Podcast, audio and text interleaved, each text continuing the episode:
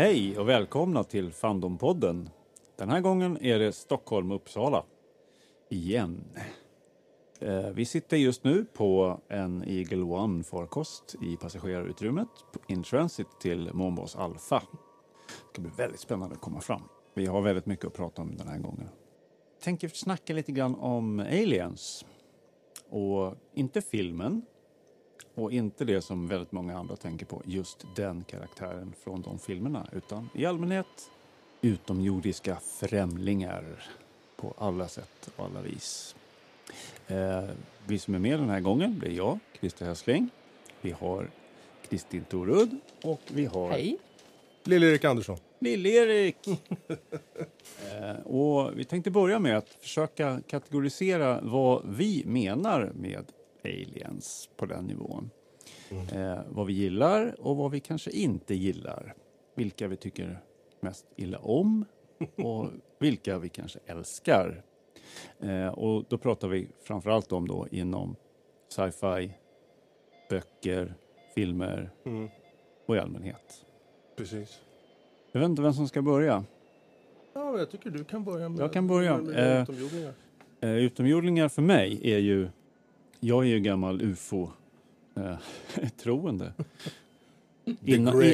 Innan jag blev skeptiker så var jag en riktigt troende UFO-människa. Jag var med i UFO-Sverige ganska många år. Men jag har fortfarande en ganska klar bild för mig av vad en utomjordling borde vara. Inte de här Little Green Men eller de här gråa sakerna som man får se på alla... sci-fi-rullar. De stora ögonen. De stora ögonen. Visst, det är en bild som tydligen har inpräntats i många människor. Men jag är inte riktigt med på det. Okej. Hur ser din bild ut? Om liv har utvecklats på andra planeter, vilket jag är övertygad om att det har, så är det format utefter den planetens förutsättningar. Mm. Helt klart. Alltså jag är mera på den vetenskapliga evolutionära stadiet. Har vi en planet som är lämplig för liv att uppkomma på, men den kanske har högre gravitation, mer tätare atmosfär, alla sådana här olika faktorer som kan göra mera ljus, starkare strålning från planeten eller solen. Så påverkar det? De ser väldigt olika ut. Ja. Mm. Inte som humanoider. Nej. Varför ska vi ha två ben och två armar och två ögon och två öron? Och en näsa. Det är liksom... Nej, det är inte riktigt korrekt. Nej. Vi har alla möjligheter där. Det är bara att titta på livet på vår planet. Absolut. Hur funkar det liksom nere i djuphavet? Ser de ut som oss? Nej. Men man har ju inom litteratur och film så finns det ju två typer av aliens. Det finns de läskiga monstren och så finns det de som är snälla. Och de... På något sätt så vill man väl göra dem humanoida för att folk ska kunna identifiera sig med dem. Men jag vet vilka som har skrivit manus till dem. Ja. Det är människor som har gjort det. Ja. Mm-hmm. Just det. Sen är det en annan sak, det är budget också. Mm. Det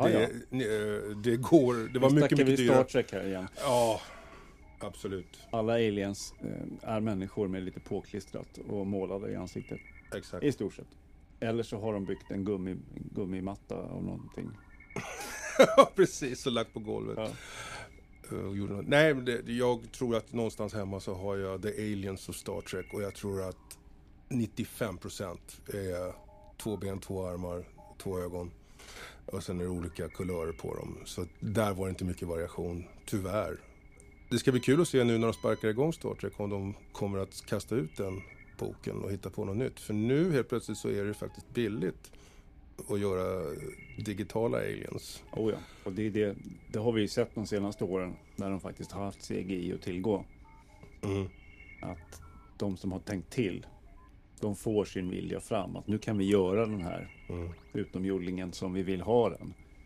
Och inte liksom budget restrictions. Men vi sätter på en päls eller målar han med, sätter ett horn i pannan på honom. Och jag vet inte om jag ska... För du sa det där, vetenskapliga aliens. Och mina favorit-aliens när det gäller science fiction, de kommer från ett rollspel som kom ut för herrans massa år sedan som heter 2300 AD. kallades en kort stund för Traveller 2300 och nu har den fått ett annat namn. Men där fanns det en ras eller art får man säga, för det är ingen ras, det är en annan art som hette Pentapods. Och ni som har sett filmen Arrival som precis nu går på bio. Jag tror att manusförfattarna till Arrival, de måste ha spelat 2300 AD. För varelsen där är hemskt mycket inspirerad, till viss del, i alla fall till utseende, av de här varelserna som fanns i 2300 AD. Och det var en varelse som hade 5 ben, 5 ögon och sedan hade den, ja, så många armar den behövde. För de hade nämligen en sorts teknik, en bioteknik, så att de kunde liksom ändra på sin kropp beroende på vad de höll på med, så kunde de få extra armar och sådana saker. Men aliensen man ser i Arrival är ju inte så tydliga. Alltså man ser bara delar av dem. Absolut. Men när jag såg hur mycket de såg ut samt att de heter Octapods, då okej. Okay. Ja. Och då så att det får ju mig att absolut och bara tänka på ni som har läst fortsättningen på Arthur C. Clarkes möte med Rama, de senare böckerna. Har inte gjort tyvärr. De, utan att spoila någonting, så går ju det ut på att Rama, inte samma Rama som i den första boken, men det kommer ju tillbaka. Mm. Liknande rymdskepp, och det är ju mer eller mindre arkliknande rymdskepp där de har samlat ihop en massa alien species som åker iväg någonstans, och bland annat människor. De möter ju på en massa olika utomjordiska raser på de här rymdskeppen, och då tänker jag på Octaspiders som är lite mera alltså pälsklädda bläckfiskar. Okej. De är så lite furry octopus. Det låter ju trevligt i och för sig. Om man kan säga det i den här jävla podden. Men ja, de var väldigt intressanta. För de spelar en stor roll i bokserien sen. Som i och för sig, hur mycket Arthur C. Clarke skrev av den vet jag inte. Gentry Lee var väl antagligen väldigt inblandad. Var inte Baxter involverad också? Nej, jag tror inte Baxter var inblandad. Okay. Men Octaspiders. Och de här är sapient, alltså de är smarta. De är smarta, och är de vänliga? Är de bara är i början, jag ska inte spoila någonting. Nej. Men jo, de är väldigt smarta. Ja. Och ja, de kommer överens i slutet. Okej. För det är det som är så roligt med det här rollspelet, om jag får ta något liknande. Det är det att rollspelet är till 2300 AD, och det har liksom gått, vi har bara varit ute i rymden i 100 år ungefär. Och de personerna som är födda på andra planeter och har liksom umgåtts med Pentapods, för dem är det fullkomligt klart att jag har en polare som behöver han en extra arm, så kan han... Men för de som kommer från jorden och får träffa den här, för dem är det liksom, hur fan kan du stå ut med det här? Mm. Det är smart uppbyggt, för deras kultur är så främmande. Och ändå så är vi polare.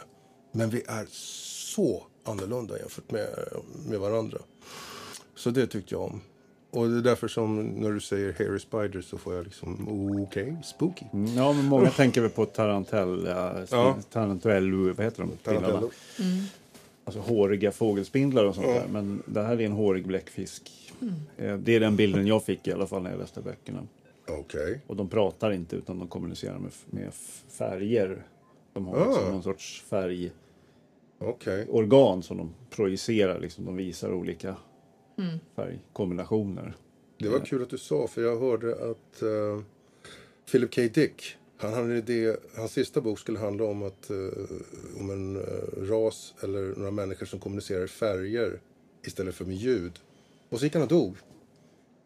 Men det finns ett scenario där han berättar om det här i något avsnitt. Vad heter det? Men tidning kommer ut. Det är inget avsnitt, ingen bok. En artikel i Starlog, tror jag det var. Som skrevs ett par månader efter att han dött. Och det där med att kommunicera med färger var häftigt. Annorlunda faktiskt. Mm. Ja, Kristin, har du någonting att tillägga? Ja, massor. Ja, men... Shoot. Hit oss. Ja, mina... Eller, jag har en författare som jag tycker är en av de bästa på att hitta på trovärdiga aliens och fascinerande aliens. Och det är C.J. Cherryh. Jag vet inte om någon av er har läst någonting av henne. Och där finns det två bokserier som två separata som jag tycker är väldigt roliga. Den som är mest känd, det är Chanur-sagan. Och många Cherryhs romaner utspelar sig, det är space opera med intergalaktiska intriger på hög politisk nivå. Många utspelar sig i samma univers, kan man säga. Så, där det finns väldigt många olika raser som inte är människan. Då. Människans univers angränsar till det här. Mm. Och... Där har man någon sorts fördrag eller avtal som man kallar The Compact, som är ett handelsavtal. Det är inte ett fredsavtal, men alltså man handlar mellan de här olika raserna. Och den första boken i den här Chanur-serien handlar om en ras som är lite lejonaktig till sitt utseende och sin uppbyggnad, kan man säga. Men det påminner även lite om det feudala Japan, tycker jag, i hur samhället är uppbyggt. Där är de som är rymdfarare i rasen, det är kvinnorna, för männen som är mycket större. De är så jävla ostabila emotionellt så de får inte komma upp i rymden för alla de andra raserna är livrädda för dem, för de går bärsärk. Det är liksom så här, de är som krutdurkar. Mm. Så det är kvinnorna som då... Och den första boken heter The Pride of Chanur. Jag tror att den är översatt till svenska, men man har nog inte fått med ordvitsen där då. Den är uppkallad efter rymdskeppet The Pride of Chanur. Oh. Chanur är en klan då på den här planeten. Och det handlar om... det är en hel serie med böcker och det handlar om vad som händer när människan kommer in i det här universet och stör hela den här politiska balansen, kan man säga, mellan de olika raserna. Och det finns metan, det finns varelser som andas metan och det finns varelser som andas oxygen, och de har stora rymdstationer där de kan handla med varann. Och, ja, det är helt fascinerande, de här olika raserna. Och ändå så är det här inte den boken som hon är mest känd för när det gäller raser, utan det är väl den här andra boken. Vad hette den nu? Där det inte finns några... Det finns ingen kön. Nu blandar du ihop det, inte Cherryh. Nej, sorry. Sorry. En av raserna som finns i The Compact, det är en ras som är... Där de byter kön under stress. Det finns 3 olika kön och blir de stressade så fejsar de över i en annan liksom. Och det är mycket fascinerande. Det påminner mig lite grann om en bok som jag läste när jag var yngre. Nu kommer jag inte ihåg vad författaren heter, men på svenska så heter den Rymdsjukhuset. Ja! Och som handlar om en jättestor rymdstation som är ett jättestort sjukhus som tar emot alla möjliga raser, kända raser i galaxen eller i närområdet i alla fall. Och det är avdelningar för alla olika, och det är vissa som andas metan, andas you name it, ammoniak. Och sen finns det vattenlevande raserna, de ska bo på sin avdelning, och sen så är det allting så här uppdelat. Och sen så är det då en läkare som ska springa mellan allt det här och få ta på sig olika skyddsdräkter för att de ska gå in i olika habitat då. Mm. För att ta hand om de här patienterna. Det finns jättemånga sådana böcker. Jag menar, det är säkert inget unikt. Så där, det konceptet. Men det jag tycker Cherryh gör bra är att hon bygger väldigt trovärdiga kulturer. Alltså de här olika raserna som visst jämförs med varelser, arter på jorden förstås, för att man som läsare ska ha något att relatera till.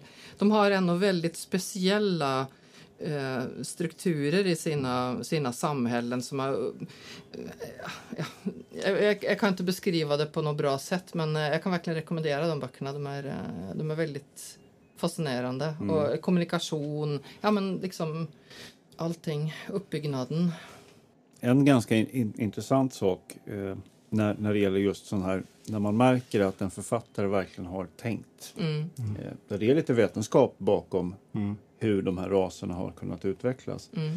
Så kommer vi in till extremerna på hur de har tänkt eller inte tänkt.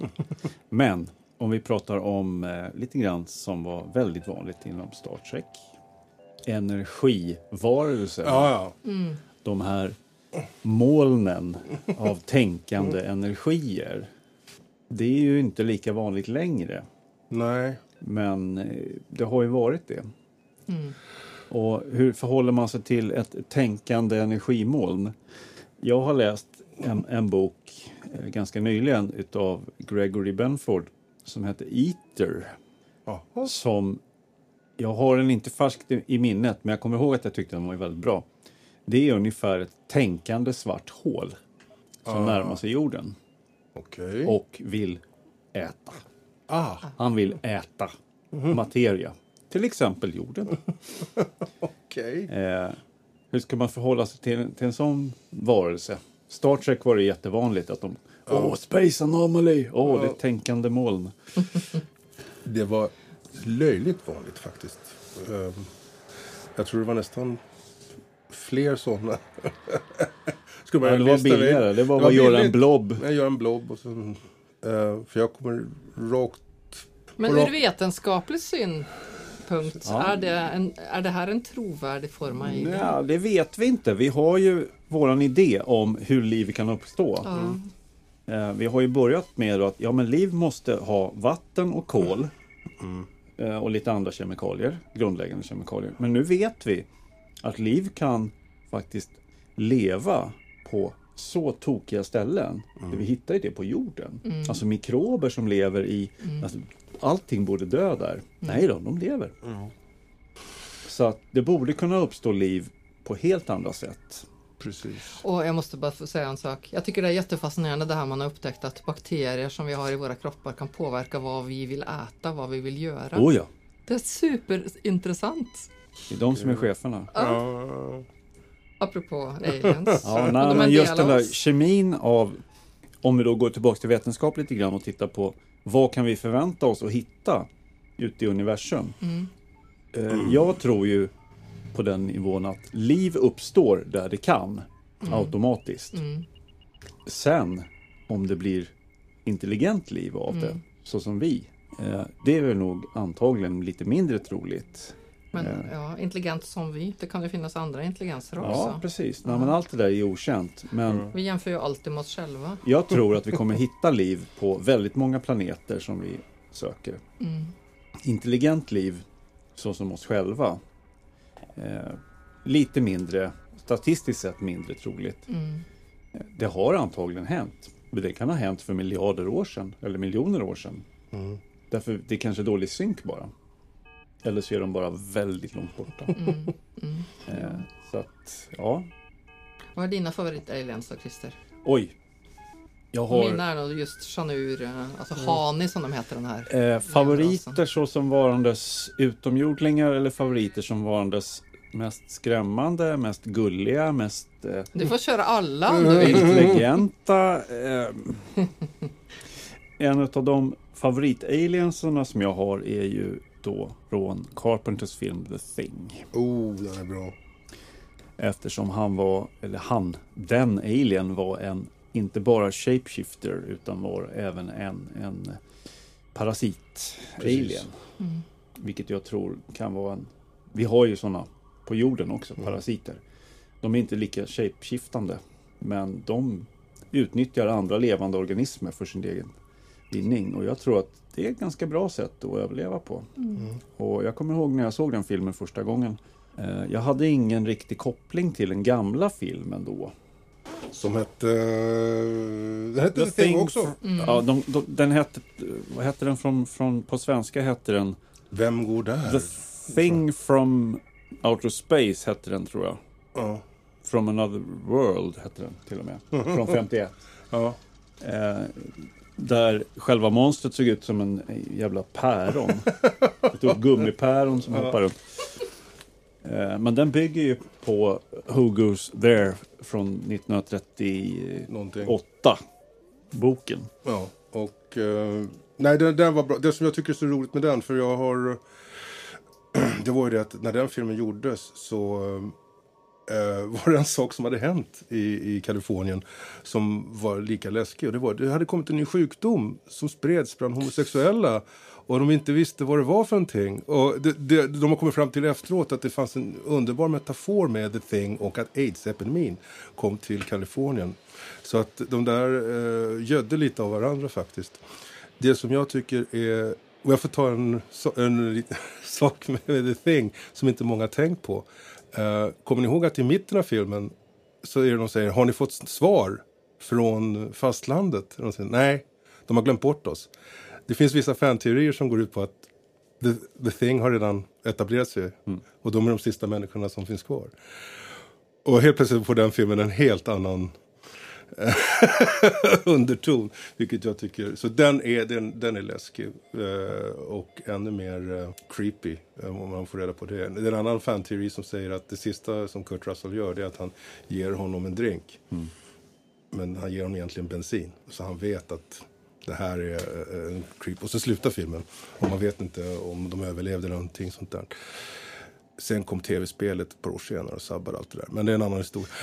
Ja, men sen gjorde de en ska vi kalla det en reboot eller en sequel? Prequel. Jag vet inte. Eller ja, prequel, sequel, reboot. De i alla fall försökte sig på att göra en... tyvärr. Och folk har klankat på den jättemycket. Men som varandes fenomen så är den filmen inte jättedålig. Men om man jämför den med de andra idéerna, så den kanske inte håller upp till dem. Men skulle den vara bara fristående så skulle den funka. Ja, filmen är fenomenalt bra gjord, skådespeleriet är läskigt, det är bara det att det är en prequel och vi vet vad som händer. Och för mig är det, jag har sagt det, Hollywood måste lära sig att sluta göra prequels och dåliga reboots, utan tänk nytt. Ja, jag vet, men de gör dem inte för oss. Erik. Nej, jag vet, men de skulle lära sig. Och jag lovade mig själv att jag inte skulle ta upp det här avsnittet. Men här kommer det. Nästa år har King Kong premiär igen. Skull Island. Och då tänker man så här. Ja. Hur farligt kan det vara? Nej. Håll i er människor. 2019 har King Kong mot Godzilla premiär. Och jag bara, nej. Nu är vi tillbaka i 50-talet. Där min mamma och pappa var tvungna att säga... Dracula versus Frankenstein versus the werewolf. Hitta på något nytt. Gör någonting. Men varför? Det finns redan inarbetade varumärken. Vad fan, vad heter han? Citrus, han måste ju få jobba lite också. Han måste ju få... Ja, men det kommer, som Kristin har pratat om Chanur. Alltså nej, Chanur, det är inte inarbetat. Nej, vi kör på Robin Hood och King Kong. Och Dracula. Och samma klassiska berättelserna. En gång till. Hitta på något nytt. Jag tycker att vi behöver inte ha en de ska göra en reboot till på Spider-Man nu. Jag tror att det är en tredje. Ja, men nu får det vara bra. Nu skulle vi inte prata om reboot i det här avsnittet. Nej, jag sa att jag lovade mig inte göra det. Men, så vi struntar i det. Men det är en bra film. Jag tänkte vi skulle snacka lite grann om om vi tänker oss Hollywood Aliens då. Ja. Mm. Vem är den mest framgångsrika Hollywood Alien? Om jag slänger bara ut ett namn, E.T. då. Ja. Mm. Som är den gulligaste, sötaste, fulaste, konstigaste. Du tänker den som liksom etablerat sig folks medvetande mest eller vad då? Ja, men det var ju en barnfilm, egentligen. Men folk känner igen den. Ja. Men han är inte så som vanligt Alien. Vad gjorde de här? Fick vi någon förklaring till det? Varför kom de till jorden? Checka Reese's Pieces. Bara kolla en grej och sen så glömde de kvar honom och så åkte de igen. Mm. Ja, okej. Okay. Närkontakt av tredje graden. de aliensarna. Ja. Jättekonstiga. Vissa var små och sen hade de en jättestor spindelgubbe som kravlade ur rymdskeppet. Ja. Mm. Det är en av mina tidiga... Då var jag UFO-fanatiker när jag såg den, måste jag säga. Jag såg om den här nu för inte så länge sedan. Och jag... Min grabb försökte se den. Han så, vad är storyn? Han tyckte den är så luddig. Ja. Den hoppar runt omkring. Man förstår absolut ingenting vad de vill. Alltså. Ja, jag har ju sett Directors Cut och där har de gjort den lite bättre. De har klippt bort väldigt mycket av det här familjetjafset. När Richard Dreyfuss håller på och bråkar hemma hela tiden. Det är lite mindre sånt och mera rymdskepp. Och mycket bättre slut när han kliver in i rymdskeppet och åker iväg. Jo. Men man fattar inte vad de där alienserna vill. Liksom. Oj, filmen börjar med att de hittar den här luftkvadronen i öknen. Ja. Och så hittar de ett skepp. Och sen men det handlar ju inte om alien egentligen. För det handlar ju om vår reaktion på den. Ja. Det är ju oftast det är som filmerna. Alltså alien-filmerna. Ska man gå tillbaka då och titta på de här 50-talsrullarna? Ja, som... The Day the Earth Stood Still till exempel, när det kommer massa UFOs. War of the World. Ja, där. Alltså vi är ju alltid rädda. Mm. Världskrig är ju en fantastisk berättelse i sig, men komma från Mars? Nej. Inte idag. Nej, inte trovärdigt. Nej. Men vad ska de här monsterna hit och göra då? Monsterna inom citat. Ja, precis. Det är likadant som Independence Day. Ja, det var lite... Rullarna. De ska hit och göra vad? Ja. Ska de ta över våra resurser? Ja, men har de resurser att åka hit behöver de inte jorden. Nej, det ser bra ut på film. Eller så åker vi och tar deras som jag betalar. Ja, det är mycket bättre. Ja. Mm. De kanske har... Vad heter den? Inobtanium. Mm. Ja, precis. Det är jättebra. Jättebra. Eftersom vi vet hur det periodiska systemet ser ut så då måste det finnas en obtanium på det. Ja, det är bara att räkna en siffra till. Den här, jag vill ha den. Ja, de har den. Ja, det där är bra. Men Avatar är ju många grejer. Det är ju också ett sätt att lyfta upp alla tv-spelares dröm om att få bli sin spelfigur liksom. Ja, när man tittar på första Avatar så var det ju liksom Pocahontas på en annan planet. Mm. Liksom. Jo, det var väldigt mycket det. Den amerikanska säger vad man vill om James Cameron, men nej, man har chanserat lite där. Ja, dansa med vargar. Ja. Mm. Men jag tyckte den var bra. Jag tycker den var helt okej. Den var total fantasi. Jag skulle kunna jämföra med, det var McDonald's. Det var en Big Burger med stor pommes frites och cola. Jag vet vad jag fick. Det var inte som liksom, vad är det här för någonting? Ja, det är Pekinganka. Hoppla, det har jag aldrig ätit förut. Det är liksom, wow. Så att, nej, jag tyckte den var vacker, den var lång, den var häftig. Och jag känner ju människor som har gått och sett den 2-3 gånger därför att de vill vara borta i en annan värld i 2-3 timmar. Den är absolut väldigt vacker. Den är jättevacker. Sen är det ett par saker då. Om vi tar de vetenskapliga grejerna, som till exempel alla djur där har väl, är det 6 eller 8 ben? 6 tror jag. Ja. Men de har 2 ögon, 2 armar och 2 ben. Så det skulle finnas några fler varelser där som egentligen skulle humaniderna. Ja, de skulle egentligen kanske ha 4 ben och 2 armar. Inte bara vara lite större än oss och blå liksom. Nej, precis. Utan 8 näsor. 8 näsor. Nej, precis. Utan jag tyckte det var så roligt att det fanns... alla varelser hade 6 utan de här som hade 2 ben och 2 armar. Och sen... nej, de skulle nog hoppat över. Men då måste de inte äta någon gång också. Ja, precis. Nej. De kan inte bara ha sex hela tiden. Annars så har vi ju Star Wars. Alla aliens i Star Wars. Ja, de tycker jag är häftiga. Ja, en del. Där... Ibland så älskar jag George Lucas, men oftast jag hatar jag honom. Men okej då, han hade lite input på hur de skulle se ut. Jag har ju kollat lite grann på dokumentärer och sånt där. Det är humanoider också. Det är nästan bara humanoider. Därför de måste gå och känna igen på något sätt. Sen visst, han släppte igenom några som var jättefantastiskt konstiga. Men de får man ju bara se en skymt av. Inne på kantinan till exempel. På Mos Eisley där. Lite snabbt. Men Nej, det var mycket humanoider. Det var mycket grön färg och sen långa naglar. Och sen... Ska vi faktiskt...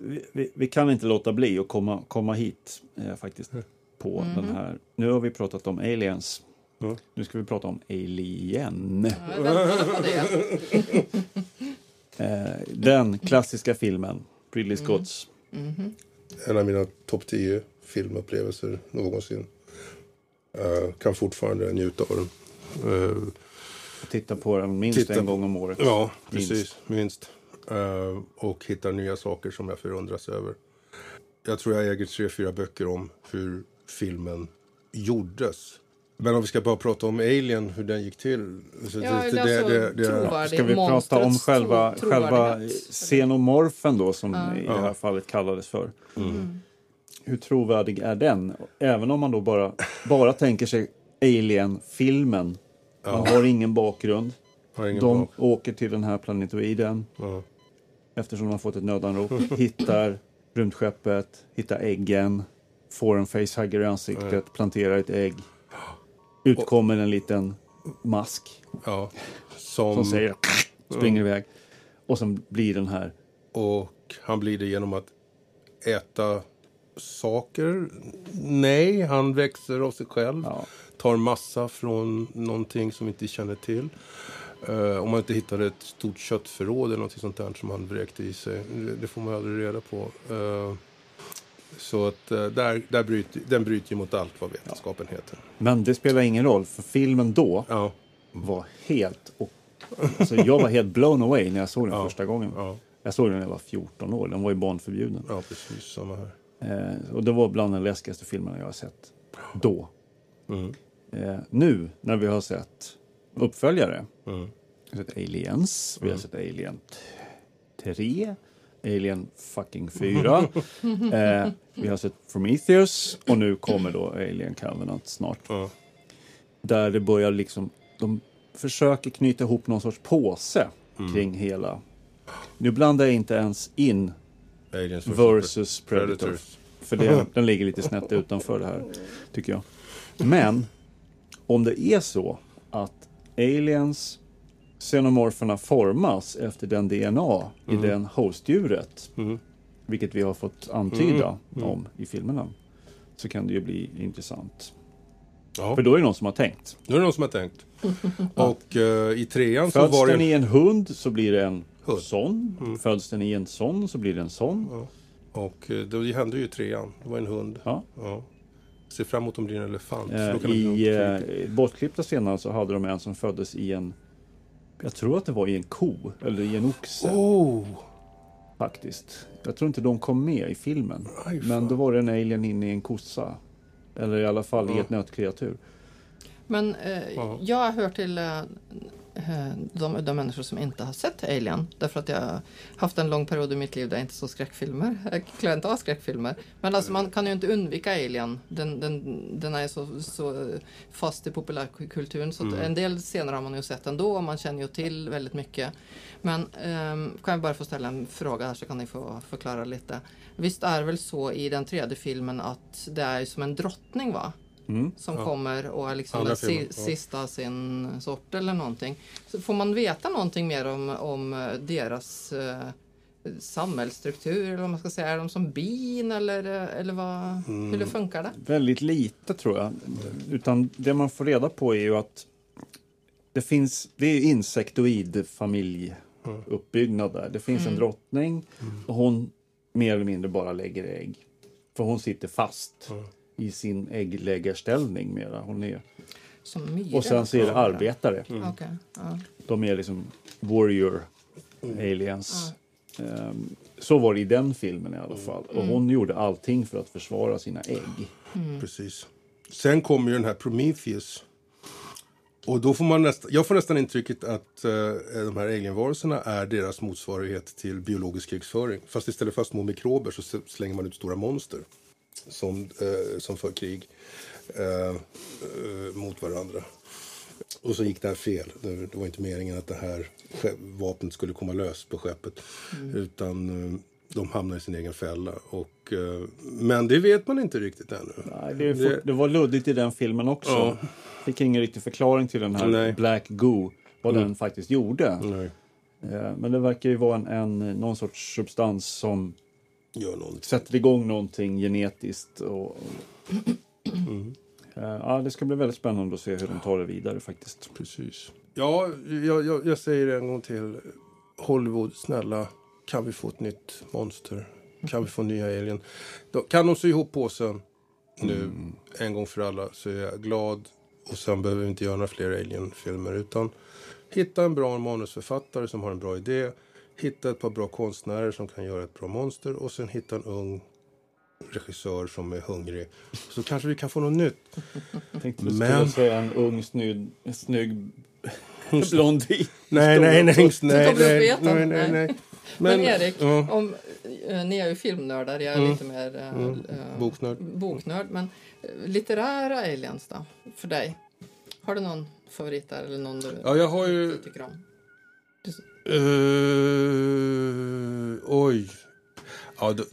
Det här är nästan någonting jag skäms över. Men det finns en bok av Alan Dean Foster. Och... jag tror serien heter A Call to Arms. Och där har de... Det är tre böcker. Och där har de vänt på historien. Och det är roligt att du ställer den här frågan till mig där nu. För du har sagt så här, Christer. Var uppstår liv? Jo, liv uppstår överallt. Och där det kan. Mm. I det här universumet så kommer det ett par rymdvarelser till jorden. Och de säger... Hur fan kan liv uppstå här? Det finns vulkaner. Det finns snöstormar, isstormar. De har inte ett ganska ostabilt klimat. De här idioterna gör kärnvapenexplosioner i atmosfären. I sin egen atmosfär. De har fortfarande kvar religion. Och helt plötsligt så är det, får man reda på, det är vi som är aliens. Ja. Vi är de absolut vidrigaste varelser som finns. Och så kommer de här rymdvarelserna till jorden och säger, vi har lite problem. Och då är det hjälten i den här boken som är musiker. Tack. Han säger så här, visst, jag kanske kan hitta något. Så han går till ett ställe och hittar ett par lodisar. Och så, ni kanske vill ut och resa i rymden och få fri sprit. Och de bara, ja. Och sen kommer de tillbaka 2 veckor sen. Och de har medaljer. Och de är krigshjältar. För de har slagits hela sitt liv på gatan. Men för rymdvarelser är det helt absurt. Utan där är liksom, man slåss. Och sen tar man ledigt ett år eller 2. För man har ju slagits. Och sen slåss man. Medan de liksom, vi attackerar nu. Och sen imorgon attackerar vi. Och sen attackerar vi. Och då får man reda på att, wow. Det kanske är så universum. Att anledningen varför inte rymdvarelserna har kontaktat oss. Vi är livsfarliga. Vi är totalt jävla undan. De har redan kollat på våra radiosignaler. Och de här alienserna som finns med i den här boken, de är så söta. För det finns en hundvarelse, en hundalien som till exempel... Inga evåker nu. Nej, men han har 4 ben och 2 armar och lång fin päls som liksom skvalpar i månskenet. Han tycker om att kamma sig. Stora, blanka, bruna ögon. Det finns fågelsapient som har jättestora fina och när de blir arga så ruggar de så här. Och det finns en scen där de här hundarna säger till de här musiken. Woof. Ja, ungefär. Han säger så här. En del av vår kultur är att vi springer. Vill du följa med och springa? Och han bara, ja, kan man göra. Och så börjar de här hundarna lufsa på stranden. Det är liksom... Och den här musiken, han springer ju runt om. De ska inte börja springa någon gång. Men vi har dunderkondis. För vi är totalt... Alltså, springa för dem, det är liksom... Ja, vi springer 200 meter dit och så vänder vi om och springer vi tillbaka. Det är liksom... och det här är en riktig skitnovell. Den är rolig. Tack att du kom till det. Jag skäms över... Vad jag kommer bli mobbad på nästa fan. Men det här är alltså Alan Dean Foster. Mannen som tjänade mer pengar på att vara fantomförfattare åt George Lucas och Steven Spielberg. Men ingen har sett de här böckerna. Och den är hysteriskt rolig. Men det är alltså riktigt sån här sötsliskig science fiction. Men jag njöt utav dem. Ja. Jag fick reda på att det är vi som är the bad guys. Det där leder mig vidare till några böcker som jag läste på 80-talet som jag tror att jag nu ska läsa om. De var ganska intressanta. För där är det, ja, lite grann det här med hur aliens uppfattar jorden. Det är en expedition som kraschlandar i en stor... man skickar ut från månen för att kolla vad man tror är en stor planet, men det visar sig att det är en jättestor... Och nu ska jag kolla min lapp här, för jag kollade innan vad ska vi kalla det på svenska. Det är ett centrifugalhjul, alltså det är som en hel roterande... Rymdstation. Ja, inte rymdstation heller, för det här är alltså en cybernetisk varelse som innehåller flera olika ekosystem och varelser. Och den här varelsen då, den är som en gud för den här världen.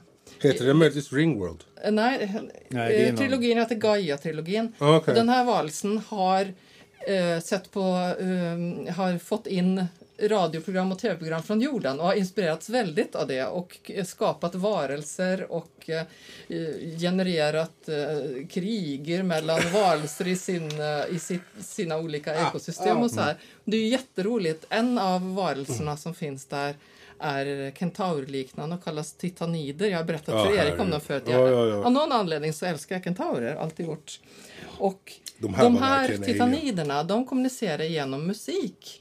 Och de är trekönade. De har alltså mänskliga könsorgan fram. Och så har de både manliga och kvinnliga könsorgan bak. Så de kan alltså... Ja, praktiskt. Mm-hmm. De kan ha sex på väldigt många konstiga sätt. Men framförallt så kan de alltså... De kan självfertilisera. Och de kan ha... Ett barn kan ha 12 olika föräldrar, tror jag det var de kom fram till. Det är ett jätteskumt sätt att föröka sig på. Okej. Okay. Men ja, det är en mycket intressant kultur det där. Och alla de här skumma varelserna som finns in i det här hjulet då. De är delvis inspirerade av vad gudinnan eller varelsen, cybernetiska varelsen Gaia har sett på jordens tv-program liksom. Mm. Ja, men det är viktigt. Okay. Det är skitkul. Vi har ju verkligen sänt ut väldigt mycket bra. Mm. Ja, precis. Ut i rymden. Mm. Så att alla våra utomjordiska vänner där ute måste ju ha väldigt mycket att se fram emot så fort de får ta reda på vad är det här? Precis. Och det mest pinsamma av allt är det. Vet du vad de första tv-sändningarna är? Ja, nazist. Tack. Är det de första? Det var de första. 1930 någonting så började de göra... Tyskarna skicka ut men det var liksom... det var ju... pianokonserter och sådana saker. Ja. Ni har ju sett Kontakt. Carl Sagans Kontakt. Där de skickar tillbaka deras första tv-signaler. Och det var ju olympiaden i Berlin. Adolf Hitler står där och gormar. Det var en av de första direktsända sportevenemangen, tror jag, som skickades till. Sånt skit har vi skickat ut där. Så att, förstår man håller sig undan jorden. Ja, precis. Faktiskt. Och sen var det en konstpaus på 4-5 år. Mm. Och sen började vi skicka ut färg-tv. Sen blev det liksom Hello Dolly. Eller vad heter det? Lucy Show. Oj, vad vi har gjort bort oss i Galactus. Och nu communityn här. Vi har gjort bort oss så in i helvete. Vi får aldrig vara med i den stora... Det är kört redan. Du vet inte vem Lucy Show är? Lucy Show. Då ska jag, ursäkta, jag måste bara förklara. Lucy Show. Lucille Ball var USAs största komedian på 50- och 60-talet. Tjänade massor med pengar på att göra den här mycket, mycket löjliga tv-showen om henne och hennes väninna som försöker dra sig fram i vardagen och sedan så gifter hon sig. Och sen någon gång vid 60-talet så blev hon lite äldre. Hon hade fått massa pengar. Så hon visste inte vad hon skulle göra med de här pengarna. Så hon satsade lite udda produktioner. Typ Star Trek. Jaså. Ja, så vi har mycket att tacka den här kvinnan för. Så tack Lucy. Tack Lucy Ball. Och man glömmer bort att den här kvinnan har gjort massor för oss. Men Tyvärr så är det bara att man ser henne i de här löjliga små...